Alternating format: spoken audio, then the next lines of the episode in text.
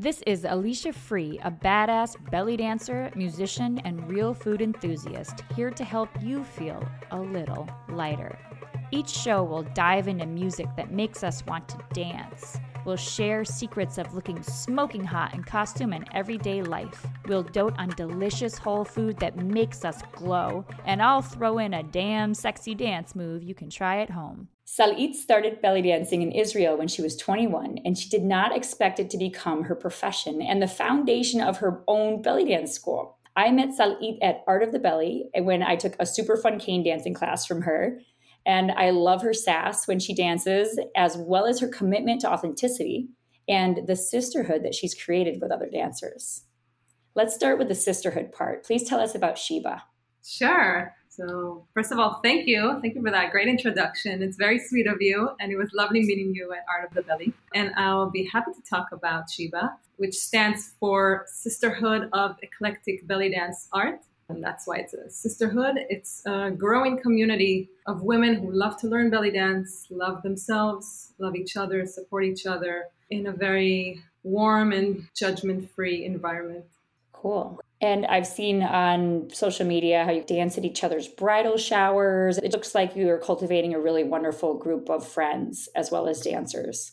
Yes, it's all about the community. So we have the classes, we're professional, we go through the curriculum, everything that a dancer needs to know from technique to history to culture to music. We have a lot of emphasis on the musicality. We cover the rhythms and really connect with the music and a lot of emphasis on improvisation because a lot of people don't have that confidence. And it's one of our main values to give that confidence to our sisters. And we also stay connected outside of class. We take class trips, we go watch belly dance shows all together. We used to do that a lot more before the pandemic, and now we're getting back to that as things are slowly coming back.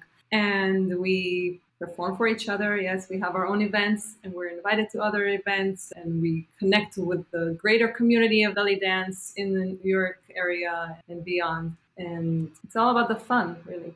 Great. You describe belly dance as the epitome of femininity, with movements that emphasize every curve in a soft yet powerful way. You've also said that you were more of a tomboy when you were younger. Identity is powerful. And it can be really hard for us to do something that we believe is against our identity. So, do you remember what attracted you to the femininity of belly dance when you were identifying more as a tomboy? Hmm. It's funny, I don't really remember seeing a belly dancer growing up even though I know for sure I watched these movies that definitely had a belly dancer in it. We used to have Israeli films, but also there used to be what we call the Friday night Arabic in Israel. It was basically a different Egyptian film each week, and everybody would just tune into that because there were only two channels on TV. So everybody would sit around the TV on Friday night and watch the Arabic film. I always wanted to try it there was a belly dance school across the street from my high school, but I was too shy. So it wasn't until my mother started taking classes there that I felt confident to go in. Once I did start exploring belly dance videos and shows, what stood out to me the most was the power of a dancer to just stand and do nothing and be so amazing and express so much with such little movement. It was very powerful. And I'm like, wow, I've never seen that freedom in any other art form to just stand still, but be so energetic. So I try to insert that into my dance. Nice. One of my friends that dances with me sometimes, she has a background in ballet and modern, and she was like, Oh my God, you guys just pose so much. You pose. Yeah. And I didn't think about that. Belly dance is my only dance form. So it never occurred to me that that was different than any other dance forms. And it's such a great point. Like just to stand there and just look gorgeous and confident and strong, right? In those films, there's like an entire room full of men smoking hookahs, right? Watching this one woman. So the Israeli films had belly dancers as well? Yeah, there was one Israeli film specifically, a very famous one from the 80s, I think. And that dancer ended up becoming very religious and strayed away from that world. So it's very interesting. There are a lot of famous Egyptian dancers that danced when they were younger and then got very religious too, right? So that's kind of a pattern. And are there any Israeli dancers that are famous in Egypt or through history that have been famous in Egypt? Uh, not Israeli. There are Jewish dancers, but Egyptian Jewish. It's problematic, as you can imagine, to be accepted as an Israeli in Arab countries. So, no. Gotcha. I didn't know if there was like one exception because sometimes you hear about somebody who somehow walked this line between cultures and things, but okay, cool. That makes sense. On your website, shebadance.com, in your bio, you wrote that when you were younger, you took ballet, and you wrote that you hated putting your hair up in a bun and wrapping it in a hairnet. And I feel the same way. I've always hated putting my hair up in a bun, like tight, and I want my hair to do its own dance too, just like you. And you also wrote that you felt like your movements were too heavy for ballet, but heavy is perfect for stomping a debka, right? And you love to lead debka, and you also do it beautifully and with passion. It was so much fun to be pulled into your debka with a live band playing and Scott Wilson playing and Art of the Belly and sneak through the room in a line of dancers holding hands. That was really fun. What are some ways that we can learn how to do Debka with energy similar to how they do it in gatherings in the Middle East? Mm-hmm. Well, first of all, great job on joining me in the line. I grabbed you up first and you went with the flow. You never took Debka before, right? No, I've never actually taken a Debka class yeah, and then you just jumped right in and did great. And then we had that whole line, and it was so much fun. So thank you for that. The heaviness, it's great for Egyptian style because you need that kind of relaxation and letting things slowly unfold rather than being very high up and light in the air as ballet. So definitely it's great for that. For Debka, actually, yes, there's a lot of stomping, but there's a lot of very quick footwork and jumping, which you actually need to be very light on your feet for. So I was very bad at footwork before, so I had to work on that a lot and condition my body. And it was hard, but definitely worth it because now I really feel like I'm flying. So I have that heaviness, but when I dance Debka, I feel really like I'm flying. So I do need some of the lightness. However, a little bit about Debka and what are the characteristics of the Debka. It originally from the military showing their pride in their victories. So it's a militant dance, obviously by men generally. And then later on, it became a social dance as well, dance at weddings and celebrations. And that's where we mostly use it now in a line. And then it evolved into the more theatrical style with ballet and more steps and separating from the line. So, because it was originally the pride of the military, the main characteristic of this is pride. So, holding the upper body really tall and open and strong and keeping that energy up, very strong and held and proud. That's the key. So, it's really big in Eastern Europe, right? In the Balkans to do line dances is there a crossover? Did it come from one spot? Did they all come from the military? Do you have any idea? I don't know that much about other cultures. There are a lot of line dances in many different cultures. If you notice, which is really interesting, that Debka and Irish dancing are very similar. I'm not sure how that came about. It could be a coincidence, could be not. But yeah, this is specifically Levantine style. So Egyptians don't do this kind of. They have the Saidi, which they're proud of, but it's a different feel.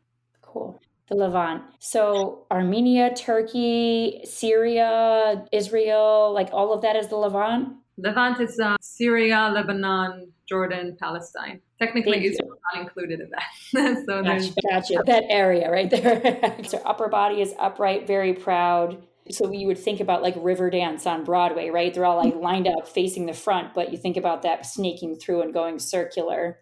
Exactly. And do they hold pinkies? What do you hold usually when you do Debka?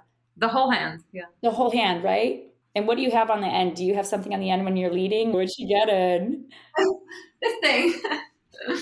so this is called misbaha, and it's originally prayer beads. That's what they hold. This one that I'm holding up, I made this with the troop leader that I'm in. It's made of his old t-shirts, which he assured me were clean before we did this.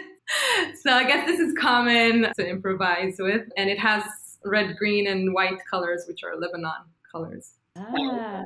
So we can do a little demonstration. Holding. Oh, it actually has a handle on it, and then it has a little weight on the end so that it spins well. Is that what's going on? Yeah, it's just a lot of tape. Duct like, tape. Oh, nice. It's very improvised. Yeah, it's pretty cool. Is that something people would put in their purse before they go to a party? Or do people carry those to a place where they're going to line dance? Or? I'm not sure, but I think Muslims generally just have prayer beads on them. Okay. Uh, that's what they use. They just pull that out. They use prayer beads. So interesting. Cool. I've seen prayer beads in Buddhist and Hindu countries, but I didn't realize that there are prayer beads for Islam as well. That's cool. I want to look that up. Yeah, it has like all the names of Allah. Are there like 100, right? Is it 99? Yeah. 99 names of God. Okay, cool. So that's part of the dance. Yeah. You never know where prayer, religion, and dance actually intersect in this context. You know what I mean? Usually it's completely separate, but I don't know. I feel God when I dance a lot of the time, but maybe it's not appropriate for some mm-hmm. people. But that's interesting that they involve their prayer beads, but it's a celebration, right? It would be like a circumcision or a wedding or something that people would be. Yeah, I guess it's a part of the culture, a part of the patriotism. Yeah, the religion cool. and the land, they go hand in hand usually. All right. So I looked this up. Is there a danceable song that you would like to share? Now it's time for some music. Danceable song.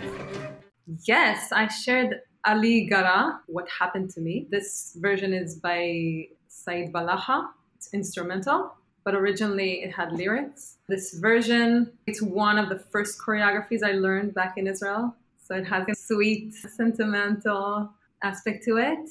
It's different. You hear that classic, old school sound in real instruments. Not that now you don't have real instruments, but it's very different. It's very classical and has a really nice beat and nice melody and it's just pleasant to dance to. It's like the perfect length to do several things, right? It's like five minutes long.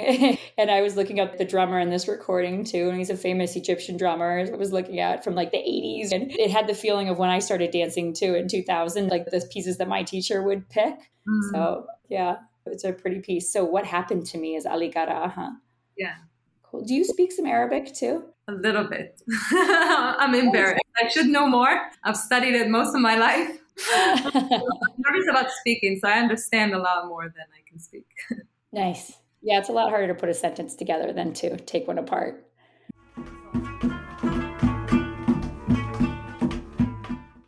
There a key moment when you realized that you want to focus on teaching Egyptian style belly dance? I don't really see myself as purely teaching Egyptian style. In general, I don't think there is such a thing as pure Egyptian unless you focus on the very traditional folklore. But uh, my base is very Egyptian and I am very drawn to that style of dance and music. But I always have to add my own. It's always some kind of fusion, something innovative. I like to add from everything that I learn, from everything that I observe, from everything that I just feel inside. I don't know where it comes from. I insert that and sometimes I'll do it with a fan veil. Sometimes I'll add flamenco or a Halloween piece once. I don't think it had anything Egyptian in it. just trap music. I like to do different things. So I don't really label myself pure Egyptian, but I'm definitely drawn to that style. Cool. And you have stopped using the term Oriental when you talk about belly dance. Tell us about that. Yes, very important topic. I keep researching it. Oriental, it's always bothered me. It always confused me why we use this, especially in America when it used to describe Chinese, Japanese people, and then it became also Middle Eastern and North African. And now it's like half the world is considered Oriental. And it doesn't make sense at all. It doesn't make sense to group Chinese and Japanese. It doesn't make sense to Egyptians and Indians. But all of that together really doesn't make sense. So I researched it and like, why are we insisting on using that instead of belly dance? Which I know belly dance has its stigma and a negative connotation, and people try to stay away from that because it's associated with prostitution and low class and all the things that we don't want to present ourselves as, and we constantly fight against. And it's really hard to change people's minds over that. So we find other terms that sound more elegant, more sophisticated. So I understand that. But for my research, Oriental is a colonizing, derogatory, racist term that was created to separate us from them. So, us being the sophisticated, superior, civilized West, which is primarily Britain and France, and them as often referred to the inferior, primitive, barbaric, uneducated East. Or mm-hmm. hypersexualized but, the artwork, right? Yeah, let me read you a quick quote from Edward Said's Orientalism, very important book. The Orient was almost a European invention and had been since antiquity a place of romance, exotic beings, haunting memories, and landscapes, remarkable experiences. So, to me, referring to myself and to this dance as Oriental, it's fetishizing and exotifying and dehumanizing in a way. It's like people over the Orient are not real people. It's this fantasy land with fantasy people. And if they're not real people, we don't have to treat them with the same respect. And I am real.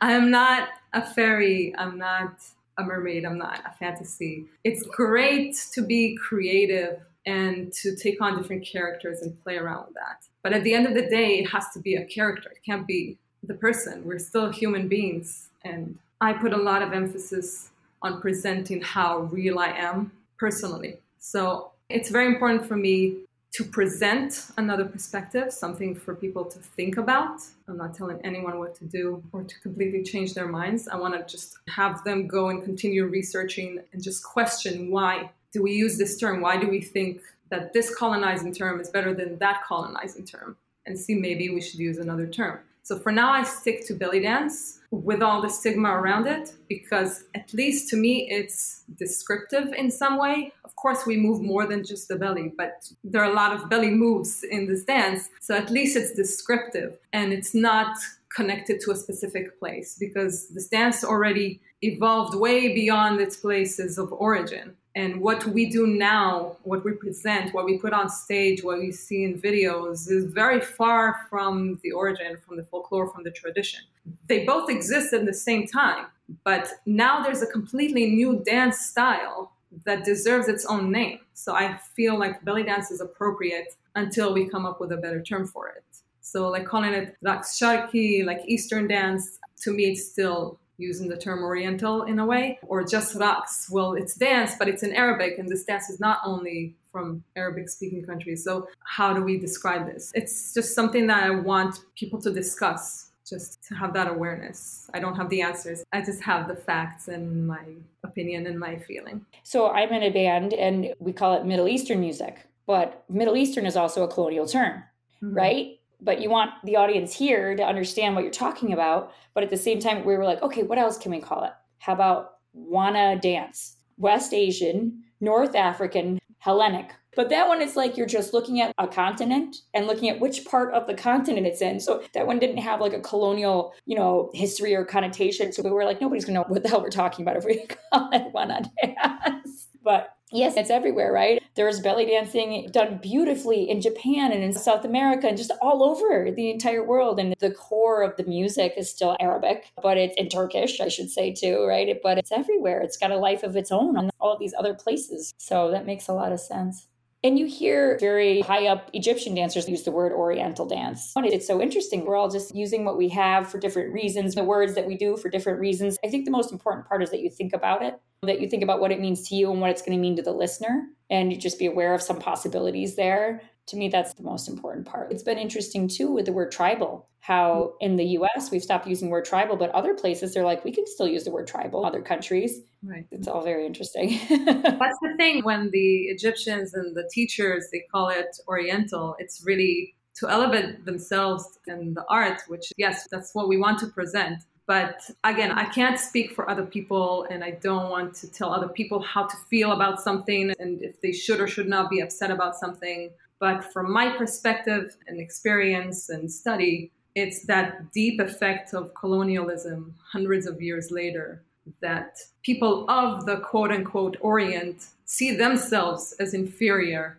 because they have a different culture from Europeans. So they try to adapt to the European culture by adding more ballet steps that are European, the costuming, the whole presentation of it in order to make it more sophisticated, it has to be more European. British and French. I'd never made that distinction before, too. When I think of the West, I kind of thought of all of Europe, especially Western Europe. You're right. It's really the British and the French because they were the ones who were the most active colonizers for whatever reasons there are. I haven't researched where that all came from, but exactly. interesting. Yes. Huh because ballet is French. right. But the Russians are who dominate ballet at this moment, aren't they? And the Russians are actually dominating, from what I understand, the belly dance scene in Egypt now. Maybe I'm wrong. Maybe I just don't speak Arabic and don't write Arabic and can't see who's doing it in Instagram in Arabic. But uh, yes. yeah, it's, it's an evolution. Yeah, which is great. We shouldn't stop evolution, but we should also not forget the roots at the same mm-hmm. time. No, it's interesting too, Salit, because I feel like there's been an evolution in what the New York City dancers say. You know, I feel like 25 years ago, the New York City dancers would say, you have to do it this way. You have to call it this. you have to, have to, have to. There was like a vibe of we know better, so listen to us because one person said that it has to be this way. Now we're like, no, no, and we're not saying it has to be this way. We're saying this is the history, this is where we're coming from, and this is my choice. You know, it's a very different approach, and I think it's a lot more open hearted, you know, which is great. I hope. I hope there are more teachers like that because I trained like that a lot. And it affects our self esteem when a teacher tells you, you have to dance like this or you're not a good dancer. And then you try to fit yourself into this box that you don't fit in and then you just feel bad about yourself. So I really appreciate teachers who encourage you to be you, but teach you the tradition and the history so you know that well, but then you do what you want with it. So definitely, I think that's a better way to teach and to learn. It takes time, though, right? It's not like a Zumba class. You can't just drop in and be like, look at my moves. They come out of nowhere. I can do whatever I want with them. You're like, no, actually, there's something going on here. there's, right? There's a lineage.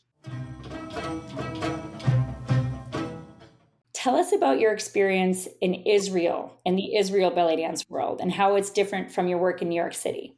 So I started belly dance when I was 21, and then maybe two years later, I moved here. So I didn't really work as a dancer in Israel. I was still kind of a beginner. So when I started working in New York, I didn't think it would be a problem to tell people I'm Israeli. I was never ashamed of it. I'm not ashamed of it. It's just where I happened to be born, and that's how I was raised, and it's a part of who I am. And even though I knew there was some issue with the conflict, maybe Arabs will not accept it, I still wasn't afraid to say I was Israeli. And then little by little, people started telling me, you can't say that, or people will not work with you. And then I noticed, for example, I danced at this Egyptian restaurant. And as I mentioned, I love Egyptian style. So, like, yes, I can really be myself hardcore Egyptian music and dance, and they're gonna love it. And they appreciated the music choice, and they appreciated my dance, and they got up and danced with me, and everybody was happy. And this guy was dancing with me and dancing, dancing, dancing. And then he started talking to me in Arabic afterwards, which was very flattering. that he thought I was Egyptian. But then he said, "Oh, where are you from?" And I said, "From Israel." And then I saw his face just drop. It was like, "Oh." Thank you. And he walked away. Like a second ago, you were so happy, but then if I'm Israeli, you're not happy anymore. But you enjoyed my dance, so what does it matter? And that's the experience I get. And in certain situations, I am not allowed to say I'm Israeli. Otherwise, I can destroy my own business, somebody else's business. It, it could cause a lot of problems. And it doesn't make sense to me. It makes me very sad when I'm in all kinds of Arabic weddings, but especially the Palestinians. They're so happy I bring them joy. This is why I'm there. And they love it. But if they knew, they would not be happy anymore. And Palestinian, especially, it makes me sad that we're forced to hate each other. Even when we're not there, we're all here. We all came to the US for a better life to get away from all of that over there. But still, we must hold on to the hate. And I understand it, but I don't see why it has to continue. So that's my experience. Mean, one part is identity, right? You might feel like you're not being Israeli enough. You're not being Egyptian enough or Palestinian enough if you don't maintain this level of hatred for people that you would otherwise have no problem with. You know, it's racism. It's all those things. It's that pattern of human thinking of putting somebody else down in order to raise yourself up. But yeah, Israelis generally don't have a problem with me working with Arabs they're generally concerned for my safety because we have this innate fear of Arabs and Muslims and especially Palestinians, very understandably, not correct, but understandable. So they're generally happy for me. They just want to know that I'm safe. But Arabs, not all Arabs, of course, and not all Palestinians and not all Muslims, but in general, they don't think we should be working together on any level. They can't just look at the dance and the music and that moment of celebration. There's always the history and the politics in everything. And it's such a shame. Because if we put all that aside, we can all just celebrate together and just enjoy music and dance and art. And then it doesn't matter where we're from. And you actually served in the military, right? In Israel. Yeah, it's mandatory. Yeah. And you can speak from your heart like this. It's beautiful. Okay. Oh, this is going to such a lighthearted party after such a meaningful conversation. Here we go. Let's do some dancing. Damn sexy dance move. What is one of your favorite belly dance moves that you can teach us to do right now? Oh, fantastic. It has different names. Some call it a double arabesque or a brush. It looks like a circle on one hip. However, there's a twist in it. And essentially, it is a figure eight forward. So if you know how to do a horizontal figure eight forward, so you twist one hip forward and then you slide the weight back, and then you twist the other one forward and slide the hip back, and then you round it and you have figure eight forward. So this is essentially the move that we're doing. All that's changing is now I'm with one foot forward with the heel up, and I do the same move. I twist the hip forward, slide it back, and then I snake in and out. Your toe is sweeping the floor, right? Yeah. So this is just the hip. If I let go of the foot and just relax it, then I'm brushing and brushing and brushing. Or I can really pick it up, and then it kind of looks like an arabesque here. It's a great move, and it has to be done from the correct place because if people think of a brush, then they might do that from the foot, and it's not from the foot. It's all in the waist, in the obliques, just like a twist and a figure eight. And then the whole leg and the foot needs to relax. You need to feel your leg just kind of being pulled down and relaxing, and all the work is in the hip and the waist. And then you get that beautiful motion, and it's flowing and it's fluid. And also, it's not a circle. So people need to understand. First, do the figure eight forward with both feet flat, and then pick up one heel. Cool. Thanks. And you sent this gorgeous video of you dancing in stone streets. It has the move in it too. So I'm going to have the move in the show notes. Salit just showed us in this interview, as well as the very professionally done dance video that she has where she's doing the move. It's the Yeah. double arabesque. Yeah, very cool. Yeah, this video was actually shot in Israel a few years ago in Jaffa, in a very beautiful location. It has that old Arabic style to it, and it's a great location for videos and photos. And when I went to Israel that time, I went to one of my favorite dancers in Israel, Nava Aharoni, to coach me for that video. Can you Yeah. tell us how to spell their name? Nava is N A V A, Aharoni, A H A R O N I, Aharoni. Yes. Definitely look her up. She's one of my favorites. She's very versatile, very elegant, and very honest. if you ever train with her, you need to brace yourself. She has no filter. She will give you the truth in your face, which is why I love her. And she coached me for that video, and I guess it was a very Israeli experience for me. And dancing barefoot on those rocks, on the stones, on the cobble road, it definitely brought out something different and unique and special. Cool. And you're wearing gorgeous costumes, and the sunlight is on you, and you're glittering. And yes, it's very cool. Nice. What your feet are touching when you're dancing, I think, is also very important if you tune into it. Yeah. Right? Yeah, it's important. I was on a stage the other day that was too hot. My feet were burning every time I went up into the sun. So I was doing a lot of choo choo shimmies. I should have just worn shoes, but I didn't. It was funny. We need to protect our feet. They're very important. right. It was not like a burn like I felt it afterwards. It was just like, woo, woo. A little too exciting for my feet. So I didn't have that relaxed quality. You're talking about with the brush. I didn't have the relaxed quality. Not when I was up in the sunny part of the stage. Now let's take a moment to dote on delicious whole food that makes us dancers glow. Featured Light Lighten My Body Food. What is one vegan whole food ingredient that you love? soy. I can't live without soy. Tofu, soy milk, soy sauce. I'm mostly vegan. I say mostly because I cheat sometimes because it's very restricting and sometimes you just gotta eat a slice of pizza, you know? But without soy, I would not be alive right now. Very good protein. Just be careful, not too much. It's a lot of estrogen.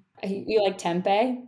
No, no. It's made out of soybeans. Mm. Oh, it's so good. It's Indonesian. They ferment it. They're always like, Do you ferment yours in the banana leaf? Like they get all excited about it. And they have fried in the carts in the street. And oh, I love tempeh. But uh, yeah, that's another fun thing. I also love soy very much. I'm sad soy is so demonized. I think part of the demonization of it is actually by the meat and dairy industry.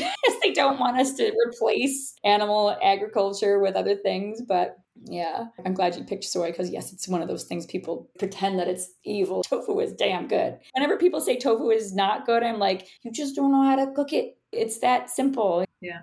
There's a reason why all over Asia, people that eat meat also eat tofu. Yeah. It's because it's good. What's your favorite thing to do with soy? Do you cook? I hate cooking. what can we do? Sometimes we have to make an actual meal, hot meal. So the easiest thing to do is just tofu stir fry with some vegetables, whatever I have. Super quick, easy, like a little garlic, onion, some oil, throw in the tofu, throw in the vegetables, season it, done. Over some grain, quinoa, rice, whatever you like. I remember I've been vegetarian for a few years and I went to study abroad in India. And the girls that I went to study abroad with, they were all vegetarian. It was weird. And they were like, Alicia, what do you eat? And I was like, macaroni and cheese. Like, I had no idea how to cook. They were like, Have you ever made a stir fry? And I was like, I don't know how to make a stir fry. like, I had no idea. I was 20. I didn't know how to make a stir fry. And then I was taking cooking classes in India which was awesome. It was part of our curriculum in the college where I was studying. And then I go to Thailand and I got all these people coming to my kitchen to teach me how to cook because they felt bad for me because I was vegetarian. And it was hmm. not as easy. And I didn't speak Thai the first year that I was living there, you know. So they would come to my kitchen and bring their ingredients and cook something for me without fish sauce in it and cooking their homemade dish, their style dish that they make wow. without the fish sauce and without the oyster sauce. And it was so sweet. It was the best way to learn how to cook ever. And then in Indonesia, I lived with this woman who was this incredible cook as well. And my parents are macrobiotic vegan chefs. So I just feel like I've just been blessed by the universe with all this oh. amazing food education. I take cooking classes wherever I go. I took vegan cooking classes in Vietnam. I just love eating. I love vegetables, right? There's so many things you can do with vegetables and soy. It's infinite. It's like dance. There's so many flavors everywhere. Oh. Yeah, I feel like vegetables have way more options and versatility to them than just meat and meat and meat. yeah, just the color. Your body wants to eat color. You know, when you go out to dinner with a bunch of people and they order like one vegan dish and it comes out and it's just this gorgeous rainbow on a plate and everybody wants to eat it and you're like, eat your brown stuff. you order the brown stuff. Let's play dress up. Make you shine costume tip. What is one costume tip that you want to share? I'm glad you're bringing up costumes because I'm going to send it back again to the Orientalism. First of all, of course, you have to choose a costume that's appropriate for the style, the venue, the mood, whatever you want to express. And you need to study that. You need to understand general costuming for different styles.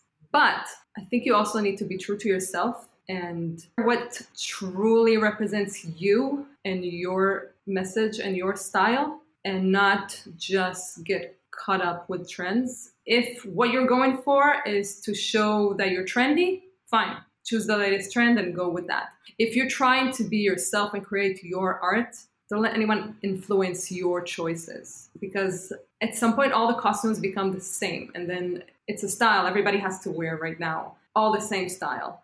But why do we have to? If I choose to cover more, if I choose to show this or to show that, we should be able to have that choice rather than all my teachers and all the dancers in the videos, they wear a bra and belt or they show half their ass, then I have to show that as well. But if we go back to the Orientalism, what woman in the quote unquote Orient ever walked around in a bra? like, that's not traditional in any way. It was shown in films in the golden era because that's an influence from Hollywood. That's the Orientalist fantasy. That's how they want to see the women of the Orient, right? It's not true to the culture at all. Sure, the belt, there's always some kind of wrap or sash around the hips, but putting a woman in a bra and exposing everything in a very open skirt, there's nothing wrong with that. There's nothing wrong with exposing anything. Do whatever you want, but understand where it comes from. it's how men want to see you, and you don't have to in order to be a belly dancer. If you want to cover, if you want to wear something looser, whatever, choose whatever you're comfortable physically and, and mentally in, and what highlights your personal body and your best moves. And don't focus on the trends and what it's supposed to be. Just do what's right for you. That's a tip. Nice. yeah, that's a tip. Honestly, even just the way we dress every day, do we have to dress in order to meet someone else's expectations or in order to pretend that we're somebody else or can we just wear what makes us feel good and the costume is a whole different level of that like really choosing something special for this special occasion you know i remember i was interviewing mael in belgium she's this gorgeous dancer who gets her fancy costumes. That's who she is, right? She's like, I'm the fancy costume buyer, you know, and she looks beautiful in them.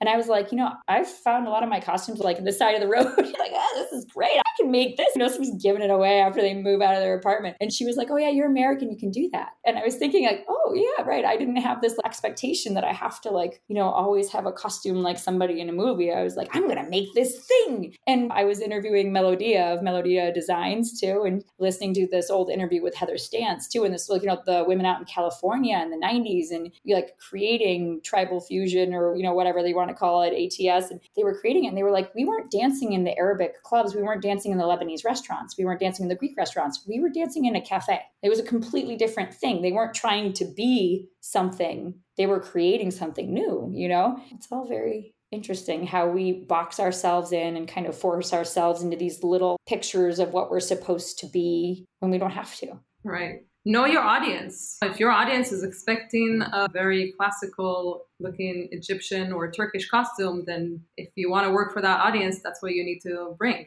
But the costumes that we wear today are not related at all to traditional in any way. So it's already evolved. People have already taken that artistic liberty to alter and present whatever they want. So why can't we understand what's traditional? But you can play around with it because, like we said, this is now a new style. The rules have changed and we constantly change the rules. So decide what rule you want to follow. And that's an exciting part of watching people perform, right? That they're doing something you've never seen before, wearing it in a way that you've never seen, and moving a little bit in a way that you've never experienced, right? That's the excitement of life. Folk yeah. dance is so awesome, but I know somebody in that folk dance in that village did something a little different. Everybody liked it, and then everybody started doing it, right? So it's like it isn't preserved, you know. And do you have a feel good, look good habit that you'd like to share? Feel good, look good habit.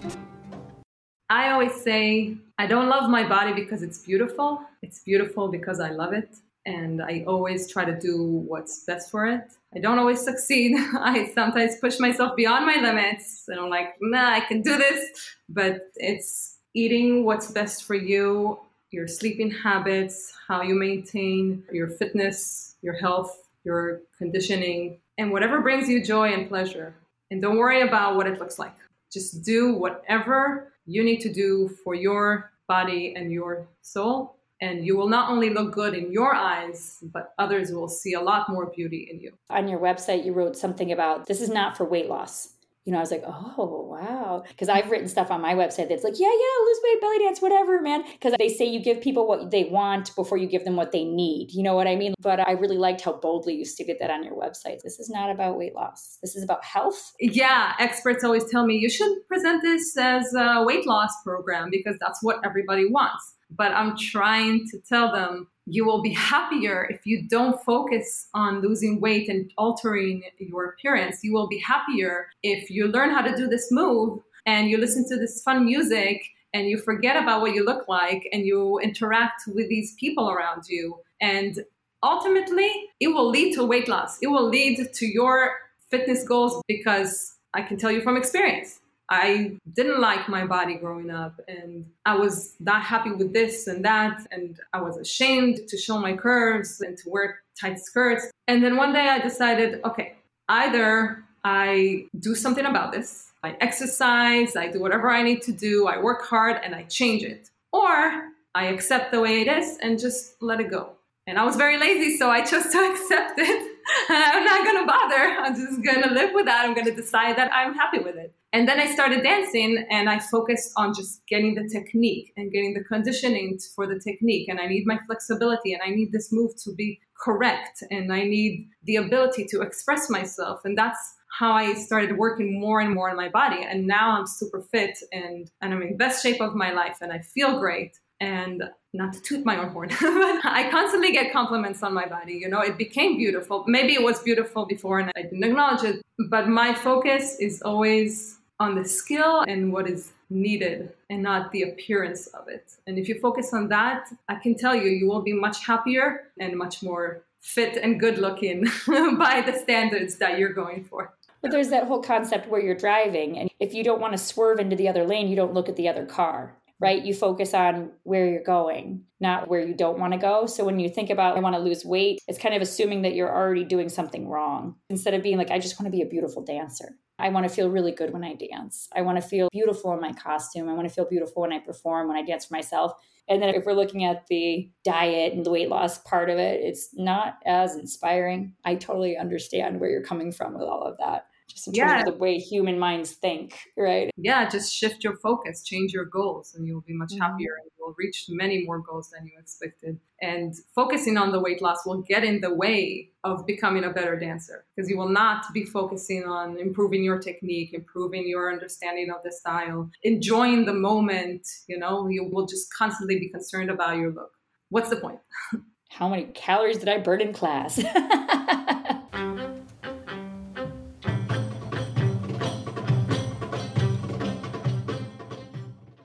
tell us about something exciting that you have coming up. There's always something brewing with me and with Sheba. Do follow us, not just for our regular classes, which are always exciting, but we organize, we host all kinds of events, like belly dance socials, just having fun together and putting our skills to practice and not having a mirror to look at, just enjoying the moment, enjoying each other, enjoying the park, and all kinds of productions. So I would say follow us social media and the website and all that.